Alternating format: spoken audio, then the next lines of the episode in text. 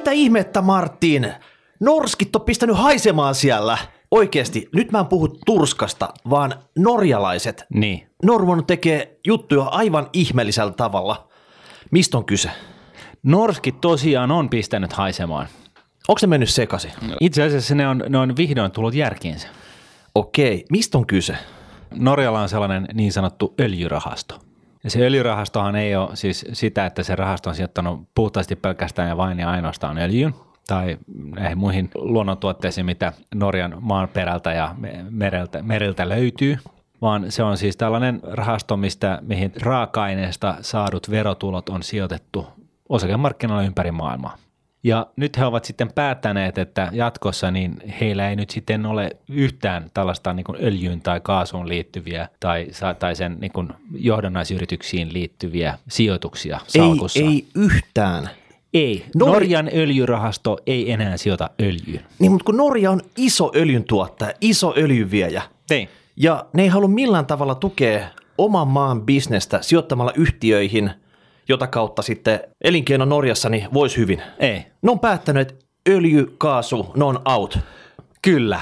Tätähän kutsutaan hajauttamiseksi, eli riskin hajauttamista. Nyt jos on näin, että Norjan niin kuin ikään kuin verotulot on aika hevistin öljyyn ja öljyteollisuuteen ja energiateollisuuteen sidoksissa, niin onhan se nyt tyhmää, jos ne sitten vielä sitten saa laittaa ne verotulot, mitä sieltä saa, niin takaisin tälle kyseiselle alalle – koska sitten jos sillä alalla menee huonosti, niin myöskin tällä arvopaperisalkulla menee huonosti. Ja sehän nyt on vasta dorkaa se. Näin ollen, niin nyt kun ne sitten ei enää sijoita näitä öljyverovaroilta saatuja rahoja öljyteollisuuteen tai fossiiliseen energiaan ylipäätänsä, niin nyt sitten niin jos, jos öljyllä menee huonosti, niin niiden salkulla ei välttämättä mene huonosti.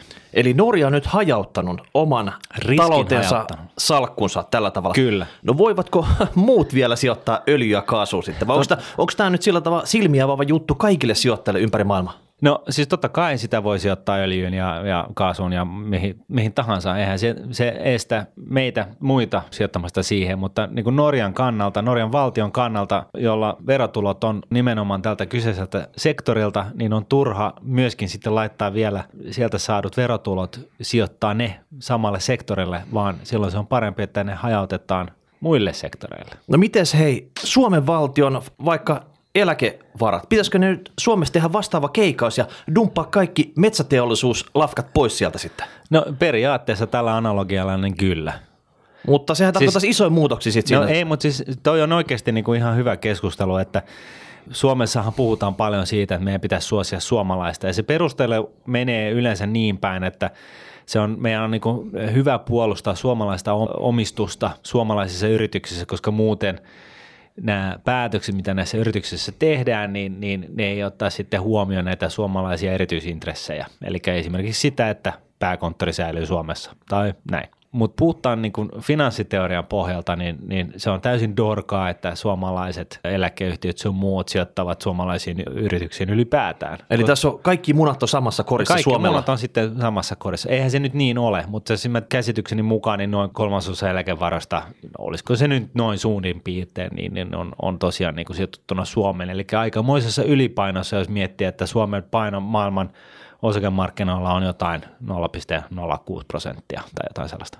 Okei, mutta nyt ei kuitenkaan vielä tehdä mitään sitten tämän metsäteollisuuden suhteen. Ei, ei kai tehdä, mutta tässä niin kuin, tästä öljyrahastosta vielä, niin, niin siis tosiaan tässä on niin kuin hyvä avata sitä, että norjalaisethan on tehnyt nyt periaatteessa sitä, mitä mä oon ehdotellut, että suomalaiset tekisivät norjalaisilla on ollut tällainen, ne on, niille on siunautunut tällainen niin kuin luonnonvara nimeltä öljy. Ja se raaka-aine kuuluu periaatteessa kaikille kansalaisille. Ja näin ollen, niin, niin sitä raaka-ainetta, kun sieltä kaivetaan esiin, pumpataan esille ja myydään maailmalle, niin, niin tota, sillä on tietty raaka-ainevero. Se on ihan peruskaura kaikissa raaka-aineita tuottavissa maissa. Ja nyt sitten sen sijaan, että se perusvero on laitettu heti haisemaan, niin tota, se perusverotulo on sijoitettu osakesalkkuun joka on puolestaan on sijoittanut ympäri maailmaa. Eli myös tulevat sukupuolet pääsevät nauttimaan tästä no, raaka-aineen hedelmistä niin sanotusti. No siis miettikää nyt, niillä on tuhat miljardia euroa tässä kyseisessä rahastossa. Siinä on aika monta nollaa. Tuhat miljardia euroa. Suomen valtion budjetti on 55. Eli 20 suomalaista valtion budjettia menee siihen, siihen syssyyn. No niin. Ja mähän olen ehdottanut sitä, että kun meillä on, valtiohan omistaa suoria yrityksiä, suomalaisia yrityksiä ympäri maakuntia. Ja totta kai ne synnyttää sitten tällaisia poliittisia intohimoja. Tämä potti on noin 20 miljardia. Jos, tämän, jos me suomalaiset nyt sen sijaan, että valtio omistaisi tällaisia yrityksiä 20 miljardin edestä, josta joka toinen viikko on jo, joku poliitikko näreissään siitä, että mitä päätöksiä siinä yrityksessä tehdään, niin jos me sen sijaan, niin, niin tota, että me omistetaan tällaisia, niin pistettäisiin ne lihoiksi ja sijoitettaisiin norjalaisen öljyrahaston tavoin ympäri maailmaa. Ja me saataisiin siitä tästä 20 miljardista niin, niin sijoitettuna osakkeisiin kustannustehokkaasti ja niin poispäin, niin me lähdetään siitä, että me saataisiin sellainen täysin realistiset 6,6 prosenttia keskimääräistä vuotusta tuottoa seuraavat 100 vuotta. Niin tiedätkö mitä Miikka? No, olisiko meilläkin tämmöinen Suomen öljyrahasto sitten? No meillä olisi. Siellä, siinä rahastossa olisi 12 000 miljardia euroa. Okei, sehän on enemmän kuin tämän hetken Norjan öljyrahasto. No se on 12 kertaa enemmän kuin tämänhetkinen Norjan öljyrahasto.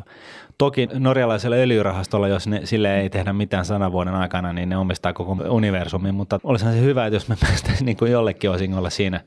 Nyt esimerkiksi näillä valtion omistuksilla, joiden markkina-arvo on noin 20 miljardia, pistetään ne omistukset lihoiksi, annetaan niiden yritysten niin kuin toimia ja elää ja tehdä päätöksiä ihan täysin niin kuin puhtaasti taloudellisin perustein ja, ja tota, no, niin sijoitetaan tämä 20 miljardia maailmalle niin, että paikalliset poliikotit ei, ei, ei innostu siitä.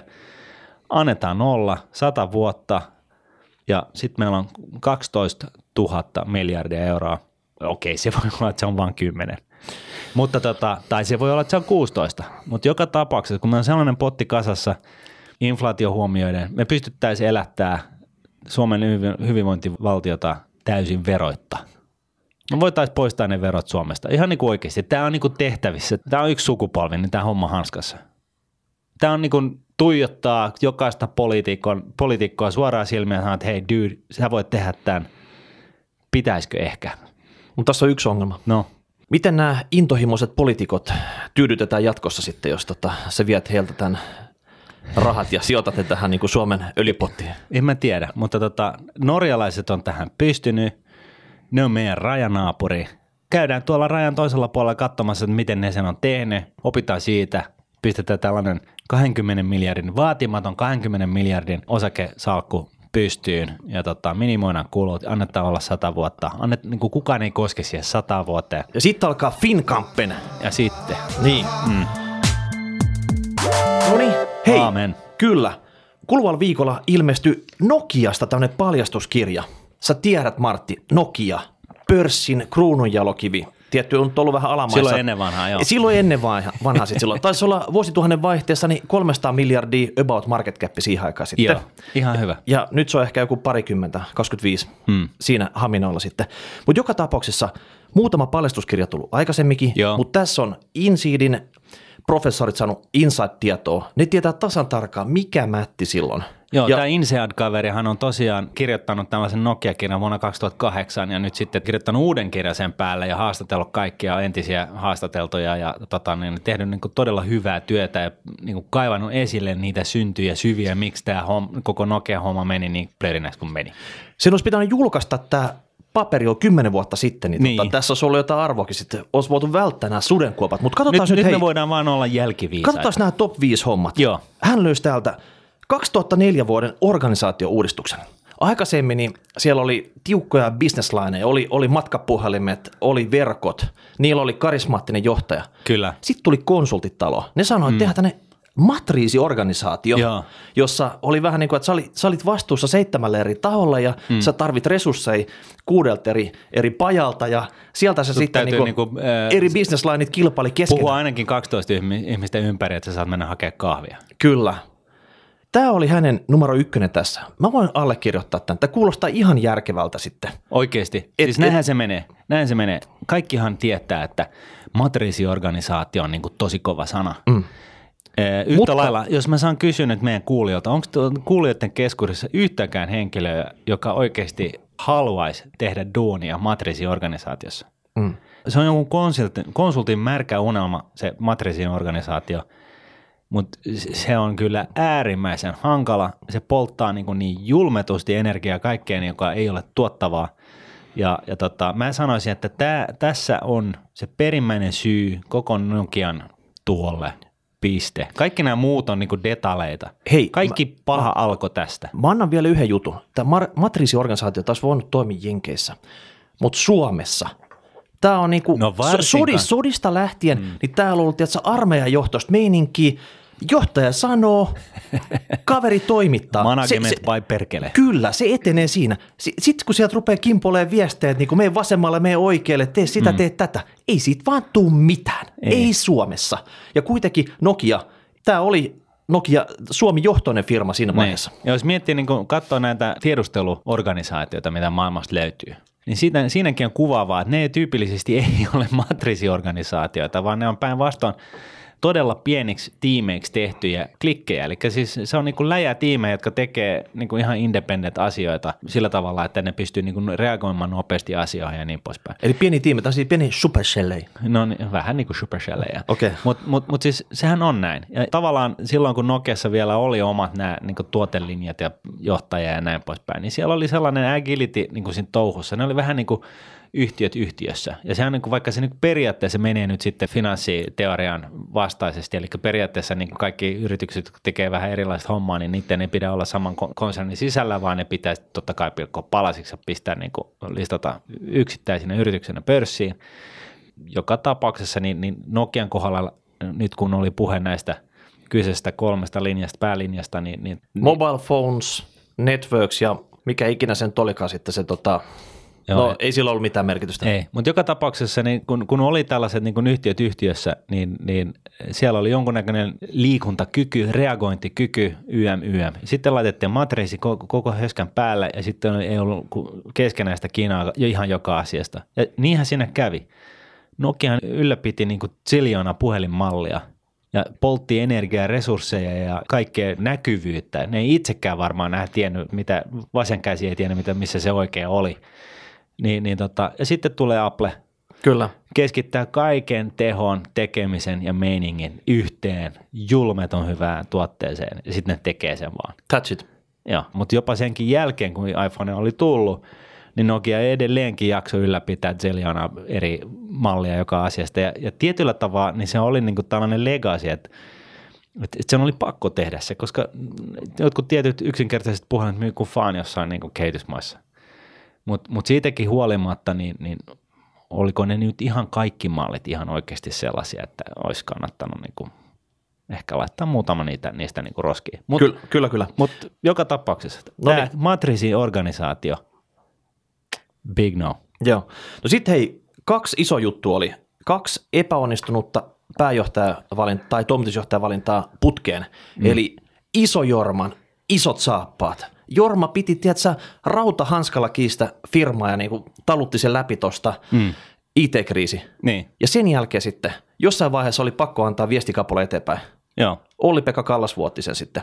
No joo, ja, ja vastahakoisesti. Ja vastahakoisesti. Et tässä olisi ollut nyt tämmöinen iso liiderinä paikkaa tarjolla sit sillä tavalla, mutta sitten ruvettiin pyörittää just tätä tutuksi tullutta matriisiorganisaatiota siinä ja tota, keskitettiin kulutehokkuuteen ja kaikkeen muuhun, mutta ei, ei niin kuin reagoitu sitten, että ylläpidettiin sitä sen hetkistä hallitsevaa markkina-asemaa, mutta ei yritetty olla enää sen teknologisen alan liideri. Ei, mutta niinhän se on, että se on niin kuin äärimmäisen, olisi kyse sitten valtio, yritys tai henkilö. Nopea nousu, niin on yleensä sitä seuraa myöskin nopea tuho. No, no. Eli siis eihän Nokia siinä mielessä ollut mitenkään erilainen. Ja, ja, ja nyt sitten jos vielä tällaisessa niin kuin kriittisellä hetkellä, kun on ollut tällainen kaikkivaltias, niin sitten niin kuin ei löydetä sellaista kaikkivaltiasta vieläkin eh, valovoimaisempaa johtajaa, vaan kaikki oli vähän siellä, että no onko mun pakko. Mm. Niin eihän sit, se nyt niin kuin hyvä, hyvä juttu ole. No niin, ja sit, sen jälkeen sitten kun Olli-Pekka oli saanut tämän firman finanssit luisuun ja tota, markkinaosuuden laskuun, niin sieltä sitten otettiin lopuksi pelastajaksi Steven Elop, joka veti sille pokeripöytämeiningillä all in yhteissuuntaan. Hmm. Ja tota, siellä oli Burning-platformia ja kaikkea muutakin hauskaa niin. matkalla. Tota, no se ei nyt päättynyt hyvin sitten. No, ei mennä sitten siihen niin. enempää. Ei. Kolmas kohta, mitä tota, tämä Insidi-kaverit löysi täältä, eli tämän henkilökemioiden yhteensopimattomuus. Siellä oli iso jorma selän takana, siellä oli kovaa valtataistelua. Niin. Se oli Anssi Vanjoki, joka olisi halunnut viedä firmaa yhteen suuntaan ja Olli-Pekka toiseen suuntaan sitten. Mm. No eihän siitä mitään tule, kun ne, ne kääri niitä resursseja tota, omiin liiveihinsä sit siellä eikä tota, tehnyt yhteistyötä. No ei tietenkään. Mm. No sitten hei, Nokia, se oli kuitenkin aikana teknologiafirma, mm. niin neloskohdaksi tänne on löydetty se, että tota, teknologian johtajan tehtävä jäi huonoon valoon, kun tämä Nokian alkuaikojen teknologiajohtaja Yrjö Neuvo jätti talon. 2005 eteenpäin, niin siellä ei ollut semmoista ehkä vähän Steve Jobs-tyylistä teknologista niin. visionääriä, että mihin niin. tämä nyt oikeasti on menossa. Niin. No ei, mutta siis tämän kirjan perusteella, mitä sitä on niin kuin jotain summareita lukenut ja, ja kaikista näistä pointseista niin kunhan voi niin kuin rivien välissä niin kuin lukea ja huomata sen, että – siitä tuli täysin tankkeri, joka oli ilman kuskia. Et se vaan meni. Ja, ja, ja tota, meni vanhalla vauhdilla jonkun verran eteenpäin ja sitten, niin kuin, sitten se alkoi menee tuulen mukana ja kas kummaa sitten se osui kiviin. Niin, avomerellähän tämä homma toimii hyvin, mutta sitten kun tullaan Turun saaristoon, mm. sitten, niin sitten tarvitaan sitä. Sitten tarvitaan joku, joka ohjaa. Kyllä. Ja jo, joku, jolla on näkemystä siitä, että missä vaiheessa käännetään rattia. Joo. No sitten tässä oli vielä vitoskohtana kyvyttömyys sopeutua laitekeskeisestä sovelluskeskeisyyteen. Eli Nokia, kyllä, kyllä. kyllähän se nyt teki hyvän puhelimen. Mm.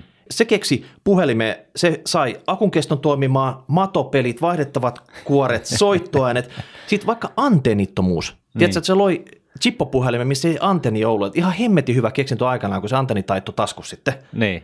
Ja tämmöisiä ikonisia puhelimia. Niin. Tämä banaani, mikä on ollut monessa leffassa. Joo. Ja sitten vaikka tämä 3310, mikä aikanaan myi joku 100 miljoonaa kappaletta. Niin. Oikeasti, mutta siltikin sitten, niin nämä on puhelimia. Ja sitten kun olisi pitänyt oikeasti siirtyä tästä pykälä eteenpäin, vähän tämmöiseen monitoimisempaan laitteeseen, niin. yhdistää jonkunnäköinen tämmöinen pädi niin. ja puhelin, Kyllä. niin siinä mentiin ihan metsä. Esimerkiksi jos joku kokeili joskus käyttää vaikka Nokian PC-suiteen, siitäkin oli varmaan 50 eri versiota. Mm.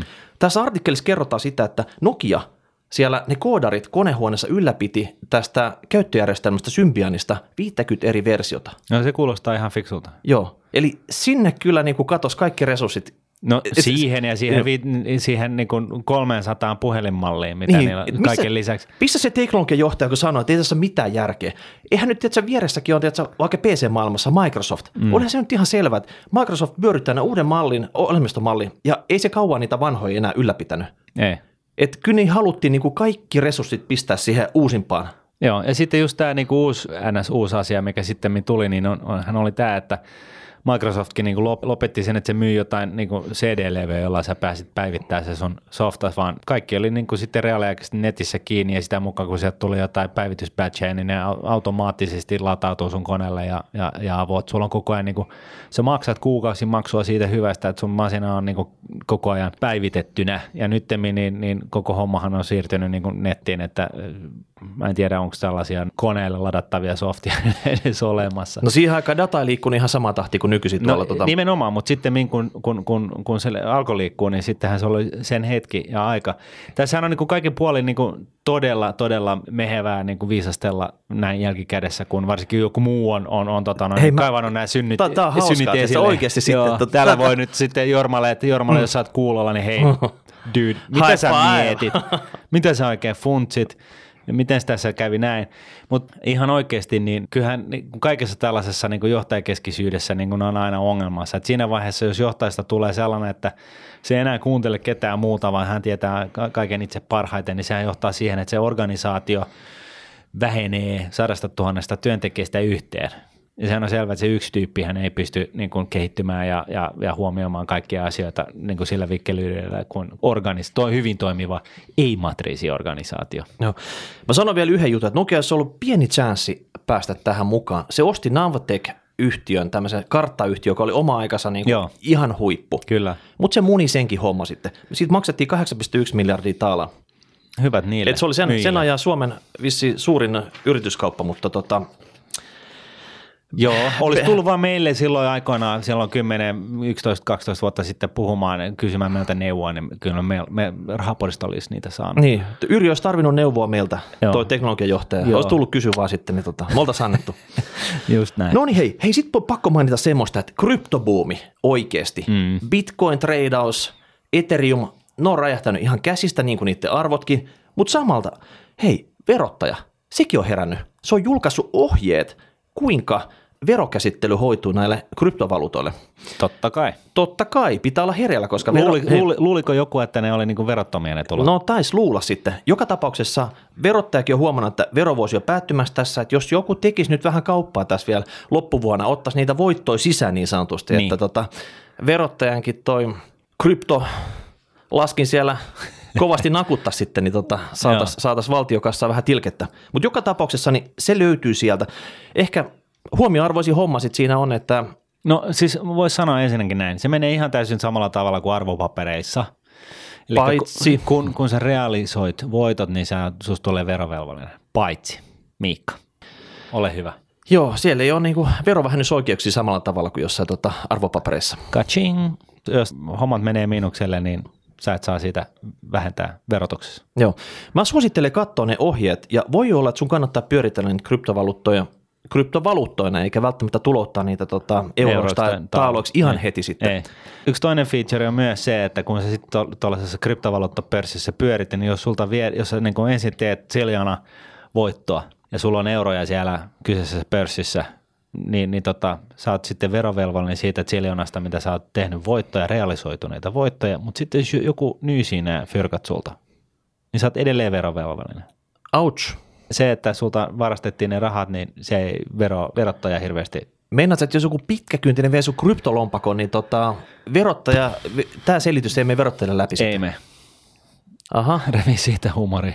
Ottaa huomioon varsinkin, kun, kun tietää, minkälaiset nämä, osat näistä, näistä kryptovaluuttapörssistä on. Ne on ihan villilänsi.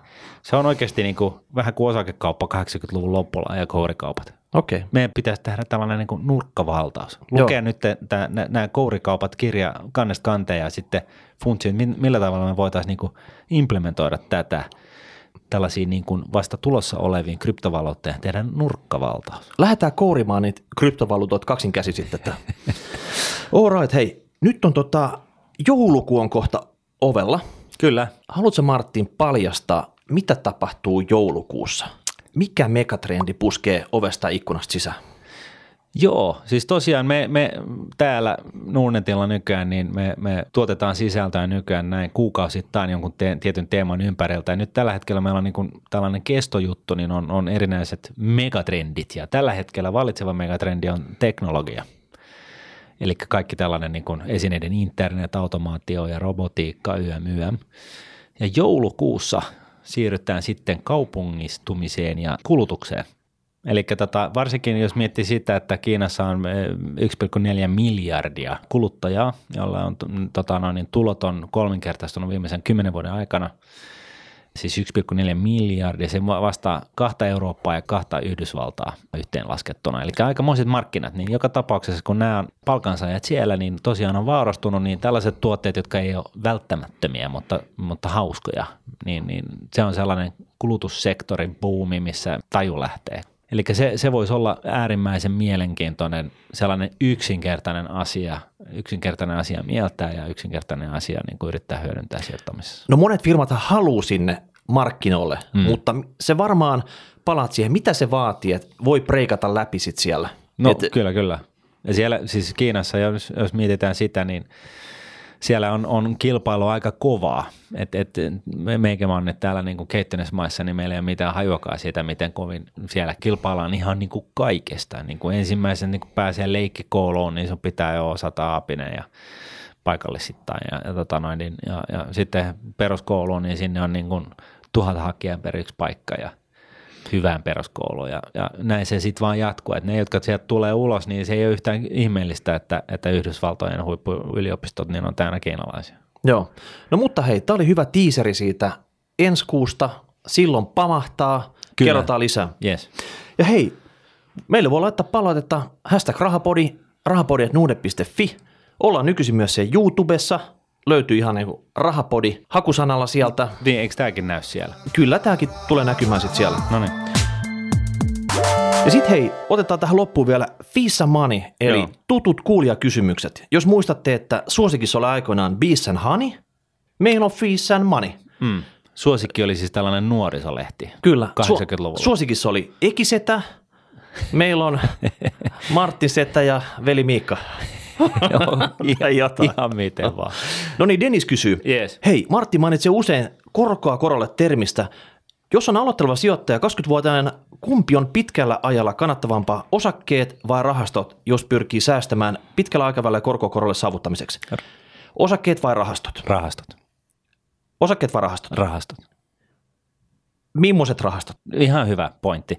Siis sellaiset rahastot, joissa on niin sanottu kasvuosuus, eli rahastoihin kertyvät osinko- tai korkotuotot ei mene verolle. Ja jos tämä rahasto nyt sitten sijoittaa automaattisesti uudestaan nämä kyseiset tuotot, eli osinko- tai korkotuoton, mikä sinne kilahtaa rahaston pankkitilille, niin sijoittaa uudestaan suoraan niin kuin rahastossa oleviin arvoopereihin, niin nämä kyseiset tuotot ei joudu verolle ollenkaan, vaan ne pääsee kasvaa korkakorolla lyhentymättöminä.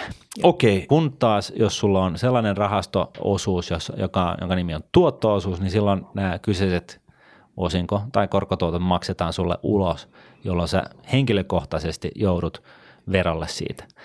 Tämä vastaa samaa tilannetta kuin jos sulla on suoria osakesijoituksia, jolloin kaikki osingot totta kai tuloutuu sulle ja totta, sä joudut maksamaan niistä veroja. Eli näin ollen niin tällainen niin kuin ostaja unohda periaatteellinen tuotto osuuksiin tehty sijoitus, niin, niin se on kaikista tehokkain tässä mielessä. Okei.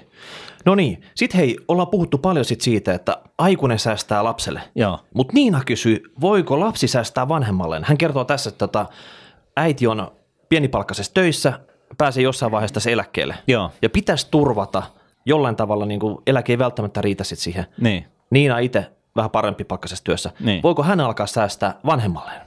Voi. Ja miettikää nyt, siis kaikki te, jotka olette hirveän ynseitä sitä, sitä niin kuin lapselle säästämistä kohtaan, että sitä mieltä, että lapset saa nyt niin kuin pärjätä omellaan, niin kuin itsekin on joutunut pärjäämään. On myöskin tällaisia lapsia, jotka niin kuin, miettii tällaisia asioita, että miten niin kuin omaa vanhempaa voisi jeesata. Vastaus on, että tämähän totta kai on täysin mahdollista verotusmielessä ja, ja, ja näin, niin, niin verottaja ei kato, kato sitä, että onko säästääkö vanhemmat ihmiset tai aikuiset ihmiset lapselle tai toisinpäin. Ihan samat säännöt pätee 4999 euroa kolmen vuoden aikana per henkilö on se määrä, mitä sä voit lahjoittaa kelle tahansa ilman veroseuraamuksia. Ja nyt sitten, jos sä oot se lapsi, joka säästät sun vanhemmille, niin jos sä säästät maksimaalisesti ton summan kolmen vuoden aikana ja siirrät ne rahat suoraan sun vanhemman tilille. Ja otat vaikka valtakirjan siihen, että voit itse vaikka hallinnoida niitä siinä, jos, jos vanhempi ei itse osaa sitä. Juuri näin, niin, niin tota, se on täysin mahdollista. Joo. Ihan ok. Ja, ja jos se summa on isompi, niin sitten totta kai tulee lahjaverot niskaan, mutta tota noin, niin jos se on just näin, niin, niin tota, toi summa ja kannattaa totta kai avata silloin se tili, pankkitili tai, tai palveluntarjoajan tili sitten tämän vanhemman oma, omiin nimiin tietenkin. Ehdottomasti, niin tärkeä, ehdottomasti tärkeä koska jos sä oot itse massikeisari, sulla on paljon omiinkin tota, bisneksiä, niin et sä oman verotuksen kautta halua jossain vaiheessa kymmenen vuoden päästä lahjoittaa semmoista isoa pottia. Ei. Se ei ole järkevää. No sitten hei, Anssi kysyy, Haluaisin tietää, millaisia verosopimuksia ETF-rahastot ovat tehneet, jotta niiden verokohtelu on alhainen. Joo, eli tota rahastot ei tee verosopimuksia, vaan ma- valtiot tekee. Tästä johtuen niin eri valtioilla on eri hyvät kahdenkeskeiset verosopimukset muiden valtioiden kanssa. Ja tässä ETFissä korostuu kaksi valtiota ylitse muiden, ne on Irlanti ja Luxemburg. Melkein kaikki rahastot on rekisteröity sinne. Ja pakko uskoa, että he on tehneet, tai varanhoitajat on varmasti nyt miettinyt tämän moneen otteeseen sitten sille, ja Ju- täytyy niinku uskoa, että se on niinku järkevin tapa tehdä tämä homma. Juuri näin, ja sitten se poikkeus on totta kai yhdysvaltalaiset rahastot. Mutta siellä on sitten tuotto-osuuksia, ne ei ole näitä kasvuosuuksia, mitä mainitsit Ei, tässä. mutta ETFiin kun sijoittaa, niin voi helposti eksyä sijoittamaan amerikkalaisiin tuotteisiin, ja sitä kannattaa yrittää välttää. No sitten oli vielä jatkokysymys tässä, että haluaisin lisäksi kuulla, missä pörssissä ETF pitäisi sijata, jotta voi mahdollisimman pienin veroin sijoittaa Jenkkehen Aasian Euroopan lisäksi. Mutta tällä ei ole mitään tekemistä. Ei. Se pörssi ei määritä sitä tässä, Ei. vaan mihin se tuote on rekisteröity. Juuri näin. Eli tämä oli hemmetin hyvä juttu, tämäkin käytiin läpi sitten. Kyllä. No sitten hei, Olli kyselee, missä tilanteessa sijoitusyhtiön perustaminen on järkevää? Onko tavallisen kuukausisäästän järkevää perustaa sijoitusyhtiötä vai kannattaako vaadittava 2,5 tonnia tämä minimi oma pääoma lyödä suoraan indeksiin? Kannattaa lyödä suoraan indeksiin. Se on, niinku, niin. niin. tämä on niinku yksinkertaisesti näin, koska tota, muuten niistä kuluista tulee niin, syö, syö niin suuren osan siitä sun sijoituspääomasta, että sä pääset kustannustehokkaammin sillä tavalla, että sä puulaat ne sun omat varat kaikkien muiden varojen kanssa niin, että ne kiinteiden kustannuksen kuluerästä tulee mahdollisimman pieni. Eli näin ollen, niin siis oikeasti hyvin harva ymmärtää, miten hemmetin tehokas sijoitustuote kasvuosuudellinen ETF-sijoitusrahasto on, joka maksaa alta 10 basic pointsia. Se on, se on niin ihan mielettömän tehokas juttu. Siihen ei, jos on pitkäjänteinen säästäjä, niin sun ei, sä et tarvitse niin kuin vakuutuskuoria eikä mitään. Kaikki hommat, kaikki osingot ja korkotuotot tulee sinne, niistä ei joudu verolle, ne pääsee kasvaa korkoa korolle. Sun ei tarvitse välittää koko touhusta yhtään mitään. Hei, sä kuulostat ihan siltä, että sä dikkaat niistä ETFistä. No siis se on, se, on, se voi olla. Se on, sanotaan näin, että laiskan ja oppineen sijoittajan yksi kärkihankkeita on ETF. Okei, okay, kumpi sä niistä oot? Laiska. Okei, okay, selvä. No sitten hei, sen lisäksi, että Bitcoin on kuumista kuuminta tällä hetkellä markkinoilla, mutta niin on myös toi lääkekannabis ja nämä marihuana-yhtiöt, mitkä treidaa Jenkeissä ja Kanadassa. Ja Marko kyselee, voitaisiko me puhua niiden tulevaisuudesta, suhteessa vaikka tupakka- ja alkoholiteollisuuteen. Mä en tiedä, sijoittaako Marko pelkkiin paheyhtiöihin. Jotenkin tuntuu sitten. Ja toinen juttu oli, Joni heitti tuolla kysymyksen, että Jungner, tämä meidän vanha ex-kansanedustaja, oli ehdottanut Suomen maaseudun tulevaisuuden pelastamiseksi sitä, että täällä alettaisiin viljellä lääkekannabista. Okay. Että, että esimerkiksi Colorado Jenkeissä on, Valtio. on, osavaltio on tehnyt isoja masseja siinä, että tota, ne on tehnyt frameworki tälle hommalle, miten se niinku toimii, miten siellä kasvatetaan sitä, miten se jalostetaan firmoissa lääkkeeksi ja kaikkea muuta sitten. Miksi Suomi voisi tehdä samanlaisen jutun? Mm. Että tässä voisi olla tietysti tämmöisiä vielä tämmöinen yöttömän yön erikoismausteinen kannabis, tiedätkö, sitten tota. No nythän se oli niin, taisi olla niin, että se Jungner ei, ei varsinaisesti ole halunnut ottaa kantaa siitä, että pitäisikö kannabis ja mm, niin kuin laillistaa tai näin, mutta koska tällainen ilmiö ja megatrendi lainausmerkeissä on maailmalla niin kuin päässyt valolle, niin hänen kantansa oli niin kuin lähinnä se, että kannattaisiko meidän yrittää katsoa tätä mahdollisuutta ja lähteä niin kuin kasvattaa, tehdä Suomesta tällainen kannabistuottajamaa. Mä en nyt välttämättä tiedä maantaloudesta tuon taivaallista, mutta tota, tulee vaan niin kuin heti mieleen, että maailmasta löytyy vähän parempiakin paikkoja, missä sitä kannabista voisi kasvattaa. Mun tietääkseni tuolla meidän tuntureissa ei, ei kannabista hirveästi kasva, eikä edes saaristossa. Et, et siinä mielessä niin, niin Mitäs tota, opiumi? en tiedä siitäkään, mä- mutta jotenkin mulla on sellainen mielikuva, että nämä on tyypillisesti vähän niin kuin lämpimimpien maiden niin kuin juttuja. Ja, ja näin ollen, niin jos mietitään niin kuin ihmiskuntaa kokonaisuudessaan ja ylipäätänsä tuottavuutta tässä tällaisessa bisneksessä, niin kyllä mä kai olisin perustamassa sen bisneksen sitten sellaiseen maihin ja sellaiseen paikkaan, missä se kasvaa muutenkin. Mitäs erikoissienet? Täällä kuitenkin tota, No tuolla. niin.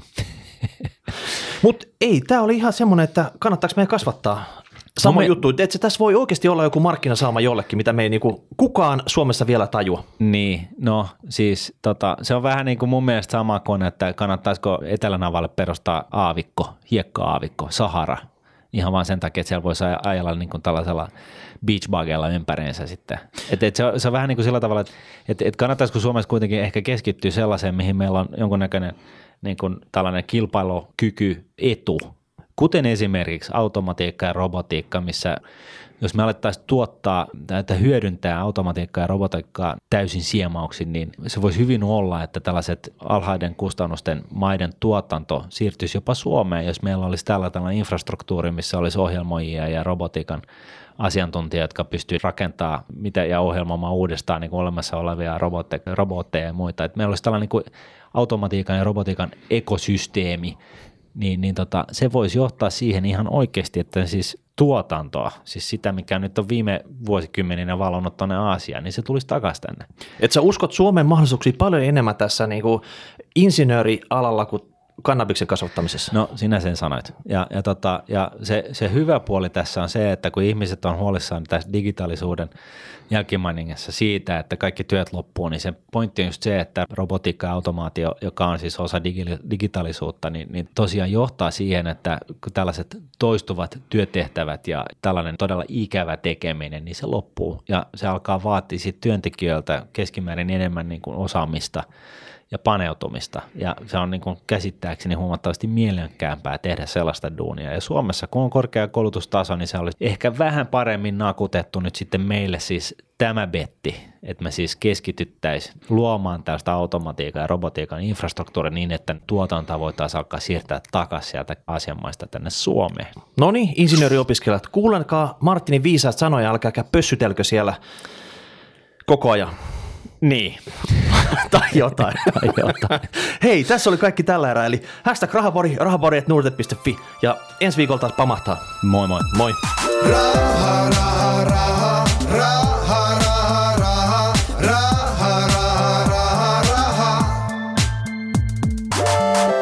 Nuudnetin rahapodi on podcast, jossa puhumme taloudesta, säästämisestä ja sijoittamisesta. Sinä päätät podin sisällön, joten ehdota aiheita ja anna palautetta Twitterissä hashtagillä rahapodi tai lähetä sähköpostia osoitteeseen rahapodi at Seuraava jakso julkaistaan ensi viikolla.